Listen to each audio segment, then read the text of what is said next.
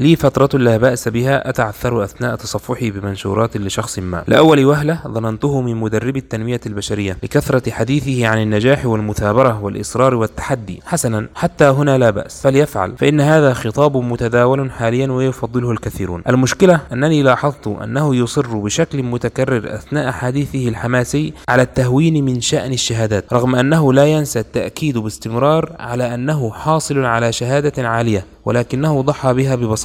رغم علوها. ويتحدث عن ذلك العلو بطريقة تجعلك تظن أن هذه الشهادة التي ألقى بها على الحائط هي دكتوراه في الفيزياء النووية مثلا أو زمالة كلية الجراحين الملكيين أو شيئا من هذا القبيل. إنها ومع كامل الاحترام للحاصلين عليها ربما هي شهادة بكالوريوس أو ليسانس. يفترض أن الحاصلين عليها ليسوا بقلة في هذا البلد لكنه مع ذلك يكرر لسبب غير مفهوم كونه حاصل عليها ورغم ذلك لم ينتفع بها. ربما يكرر ذكر شهادته كثيرا نظرا لندرتها في الوسط الذي علمت بعد ذلك أنه ينتمي إليه. لقد علمت أن صاحبنا هذا يعمل مغنيا ولن أقول مطربا فللطرب معايير أظن أنها بعيدة كثيرا عما يفعله هؤلاء. إذا تغاضينا مؤقتا عن الحكم الشرعي أصلا. لكن دعونا نعود إلى فلسفة هذا الأخ الذي يصر على بثها بشكل متكرر. فلسفة اركن شهادتك على جنب واشتغل وحقق أحلامك.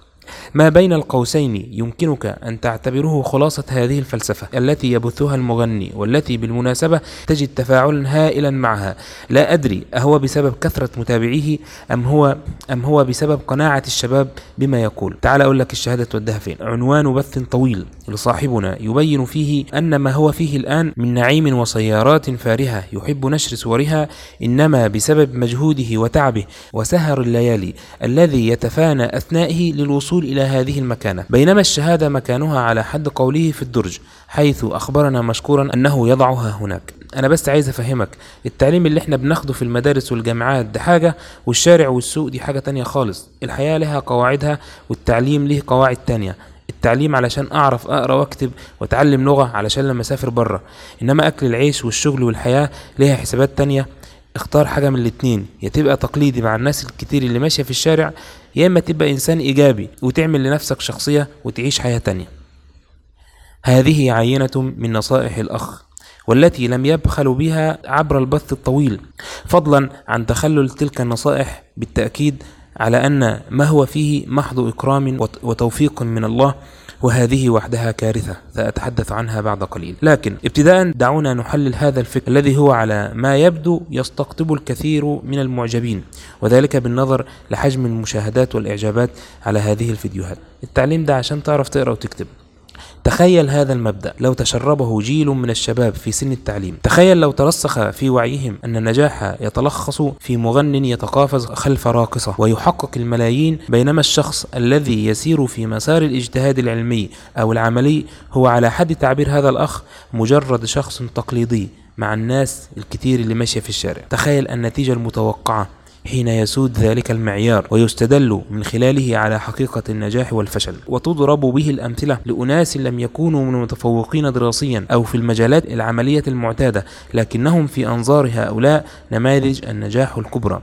معيار المادة وحسب. تحديدا المال والثراء كعلامات وحيدة للنجاح. ليس المهم من أين وليس المهم القيمة والمنتج الذي يقدم وليس المهم النفع النابع أو مشروعية الكسب دينيا. المهم أن نكسب ويزداد الثراء وتكثر الأسفار إلى جوار رقم الحساب البنكي وتزداد السيارات فخامة والقصور التي نسكنها اتساعا. هذا هو المنطق الذي يراد الآن. المعلم والمهندس والطبيب والصانع والمبرمج كل هؤلاء لا قيمة لهم لأنهم ليسوا أثرياء كصاحبنا. لن أكرر ما هو معلوم من أن وعكة صحية بسيطة قد تصيب صاحبنا هذا لا قدر الله. ستعرفه جيدا أين ينبغي للطبيب أن يضع شهاداته وعلمه وتفوقه. رغم كونه لا يملك معشار ما تملكه أنت وأمثالك أيها الأخ لكنني سأسألك من قال أصلا أن هذا هو معيار التقييم ومصدر السعادة. أليس للحياة أبعاد أخرى وزوايا مختلفة؟ والله إني لأعلم أناسا كان بإمكانهم تحصيل ما لا يحصى من الأموال يكونون بها أثر الأثرياء لكنهم ضحوا بكل ذلك عن طيب خاطر لأجل انشغالهم بما هو أسمى وأعظم برسالة حملوها وبدعوة استشعروا دورهم فيها وبعلم تعلموه وعلموا غيرهم وتركوا فيهم بصمتهم.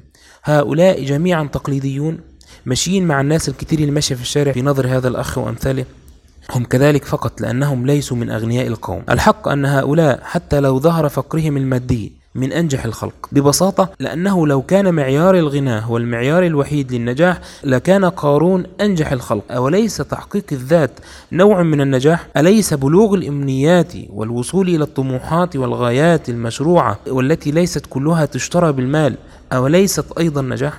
علم ورقي وأدب ووعي. أليس هذا نجاح؟ صلاح دين وتقوى وسكينة وراحة بال. أليس فضلا ورحمة من الله؟ خير مما يجمعون. نفع الناس وتغييرهم للأفضل. أليس نجاحا عظيما؟ أليس نجاحا أعظم بكثير من جمع المال وحيازة الدنيا بما عليها؟ كل تلك النجاحات يتجاهلها بقصد أو بدون قصد منه. يذكرني معيارهم المنفرد بشبيه لهم.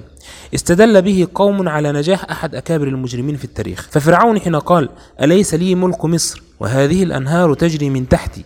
أما كان هذا هو معياره أما كان معياره المال والغنى والفصاحة الظاهرة حين قارن نفسه بسيدنا موسى عليه السلام وظن نفسه خيرا منه لأنه كان يراه مهينا ولا يكاد يبين ولم تلقى عليه أسورة من ذهب ولا جاء معه الملائكة مقترنين. ألم يصف الله ذلك بأنه استخفاف للقوم؟ وأولئك الذين كانوا حول مجرم آخر وظنوه ناجحا من كانوا حول قارون وقالوا يا ليت لنا مثل ما أوتي قارون. ألم يكن معيار المال أيضا هو معيارهم الوحيد؟ هكذا تحدث الذين يريدون الحياة الدنيا وقد سال لعابهم حين عاينوا زينة قارون وأطلت من أعينهم الأطماع العارمة والشهوات الجارفة التي تمنى أصحابها أن يكونوا هناك. إنه لذو حظ عظيم. لقد صار معيار التقييم مختلفا عما علمهم إياه موسى عليه السلام. لم يعد للدين أو الصلاح أو التقوى مكانا في نظرتهم بل حلت الدنيا محل كل ذلك. ومن ثم صار فرعون رغم جحوده المعلن وبغيه الظاهر هو الأفضل مكانا والأوفر حظا. المحزن حقا أن ذلك التأخر الحادث في منزلة الدين قد تسرب إلى كثير من الناس عند تقييمهم للأشياء أو اتخاذهم للمواقف والانحيازات. أقول تأخر تأخر وهو لفظ مخفف وإلا فإن حقيقة الأمر تصل لدى البعض إلى الاختفاء الكامل والتام للدين من معاييرهم واختياراتهم وولائهم وبرائهم كما فعل المنبهرون بقارون. لكنه فعليا لم يختفي بالكلية. لقد حرف ووضع في مكان غير مكانه تماما. أنا واحد اجتهدت وربنا كرمني. بتقول مولعينها؟ روح غني زينا المايك موجود. أنا بقالي 13 سنة بغني وبقدم فن كويس محدش سمع عني حاجة وصرفت عليه وتعبت فيه ومحدش قدرني. اتعب واجتهد واعمل اللي عليك. لو مش عاجبك شغلانتك المايك موجود. روح غني يمكن ربنا يكرمك. وهذه فقرة أخرى من كلام المغني تلخص هذا التحريف. نعم والله لن أسميه إلا تحريفا وانتحالا. ما نسمي ذلك الإصرار على جعل المعصية الظاهرة بل الفسق المعلن خلف الراقصات هو محض فضل من الله وإكرام. يذكرني هذا بمشهد كان بطله مغن آخر ربما هو أشهر من هذا الأخ وهو يصر كذلك على دس الكلام عن الله وتوفيقه له في مثل تلك المواضع. مشهد السجود على مسرح كان قبلها بلحظات يعج بالراقصات وتحيط به صنوف الآثام والمعاصي ثم يؤكد بعدها بهدوء أعصاب يحسد عليه أنه ثقة في الله نجاح. لعلها أشهر الجمل التي يكررها صاحبنا ويبرزها في مواضع عجيبة للغاية تثير المزيد من التعجب. ثقة في الله يباهي بها ويكثر ذكرها بينما يحيط به فتيات لا يبدو أنهن حرصن جدا على مرضاة ذلك الإله العظيم الذي يكثر الأسطورة من ذكره. يثق الأسطورة في الله أنه سينجح له هذه الحفلة وهذا المسلسل وذلك الفيلم بغض النظر عن كون محتوى تلك الأشياء يرضي الله أم لا. المهم أنه يثق به. ترى جهل هو أم سوء أدب؟ وهل يجهل مسلم يثق في الله؟ حكم تراقص الفتيات وإظهار مفاتنهن. لو أتينا بمن يقول بأهون الأقوال في الغناء والمعازف ويرى جوازها بإطلاق هل سنجده يتردد فيما يصاحبها في حفلات هؤلاء ومهرجاناتهم؟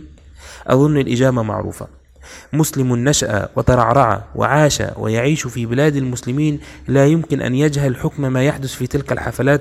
هي معاصي وآثام والثقة تكون في توفيق الله والسجود يكون شكرا على هذا التوفيق فهل المعاصي توفيق من الله ليشكر عليها ويوثق في دوام تيسيره لها؟ فماذا يحدث إذن؟ ولماذا الإصرار على هذا الخلط؟ هذه هي المشكلة الأخطر في رأيي فيما يقوله هذا الأخ كما يقول غيره وأشباههم هذا هو نظري أخطر من إفساده للذوق العام وسوء الأخلاق التي أخرجت لنا أجيالا يقتدون بهم وبأسلوب الحياة المقزز الذي يروجون له.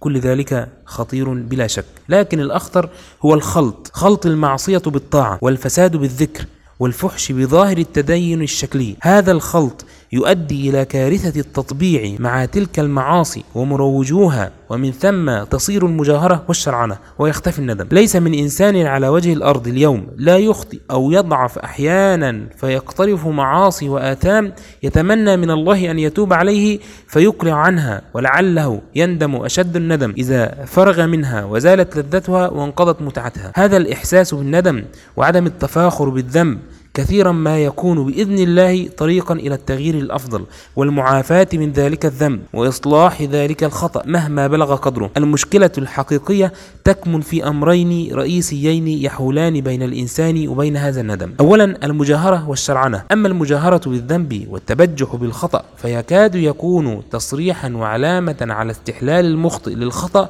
والتمادي فيه لدرجة التفاخر به. المجاهر بالذنب لا يكتفي بذنبه القاصر على نفسه بل يجعله متعديا يفتن به غيره ويهون خطورته. ويقلل من أثره بين الناس. ولعل ذلك سبب تلك القاعدة النبوية المحكمة الحاسمة. كل أمتي معافى إلا المجاهرين. رواه البخاري. ذلك لأنهم لا يجدون غضاضة من استعلانهم بالذنب. ويكون في ذلك نوع من الترويج له واستحسانه في قلوب المستمع. خاصة إذا كان المجاهر المستعلن في مقام القدوة لدى البعض. لذا ضرب النبي مثلا في باقي الأحاديث لهذه الأصناف فقال صلى الله عليه وسلم وإن من المجاهرة أن يعمل الرجل بالليل عملا ثم يصبح وقد ستره الله فيقول يا فلان عملت البارحة كذا وكذا وقد بات يستره ربه ويصبح يكشف ستر الله عنه ومما حفظ الناس من كلام النبوة الأولى إن لم تستحي فاصنع ما شئت. الشريعة حضت دوما على الحياء والستر وهؤلاء المجاهرون يأبون ذلك ويصرون على المباهاة بخطاياهم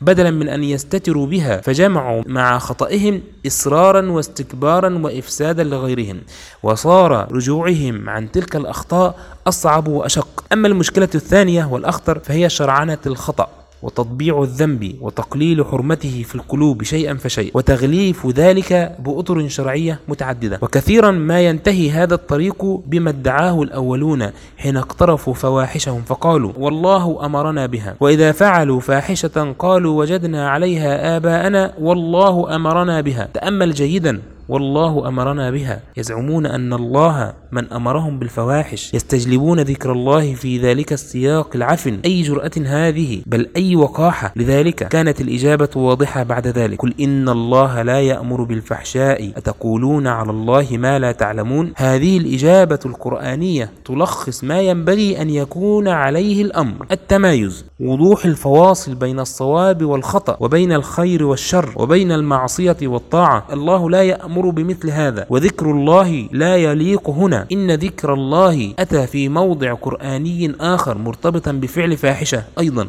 لكن في سياق مختلف تماما. هذا هو السياق الوحيد المقبول سياق التوبة. ألا يتمادى المؤمن في نسيانه وغفلته التي أوقعته في الفاحشة بل يسارع إلى التوبة والاستغفار. وهنا يكون الذكر والذين إذا فعلوا فاحشة أو ظلموا أنفسهم ذكروا الله فاستغفروا لذنوبهم ومن يغفر الذنوب إلا الله ولم يسروا على ما فعلوا وهم يعلمون. أما أن يستمر التمادي في الخطأ والمجاهرة به بل شرعنته ويتعاظم هذا الخلط بهذا الشكل فعندئذ تزداد صعوبة الإصلاح ويبتعد الحل. الحل الذي كثيرا ما تكون بدايته أن يعترف الإنسان أصلا بأن لديه مشكلة ثم يندم عليها والندم توبة. أما أن يصر على العكس ولا يرى السعادة إلا في تلك المادية التي ينعم بها ويختزل كل نجاح فيها فهذا من البلاء الذي يكون بين يدي الساعة. كما صح عن النبي صلى الله عليه وسلم والذي نفس محمد بيده لا تقوم الساعة حتى يظهر الفحش والبخل ويخون الأمين ويؤتمن الخائن ويهلك الوعول وتظهر التحول. قالوا يا رسول الله وما الوعول والتحول؟ قال الوعول وجوه الناس وأشرافهم والتحول الذين كانوا تحت أقدام الناس لا يعلم بهم.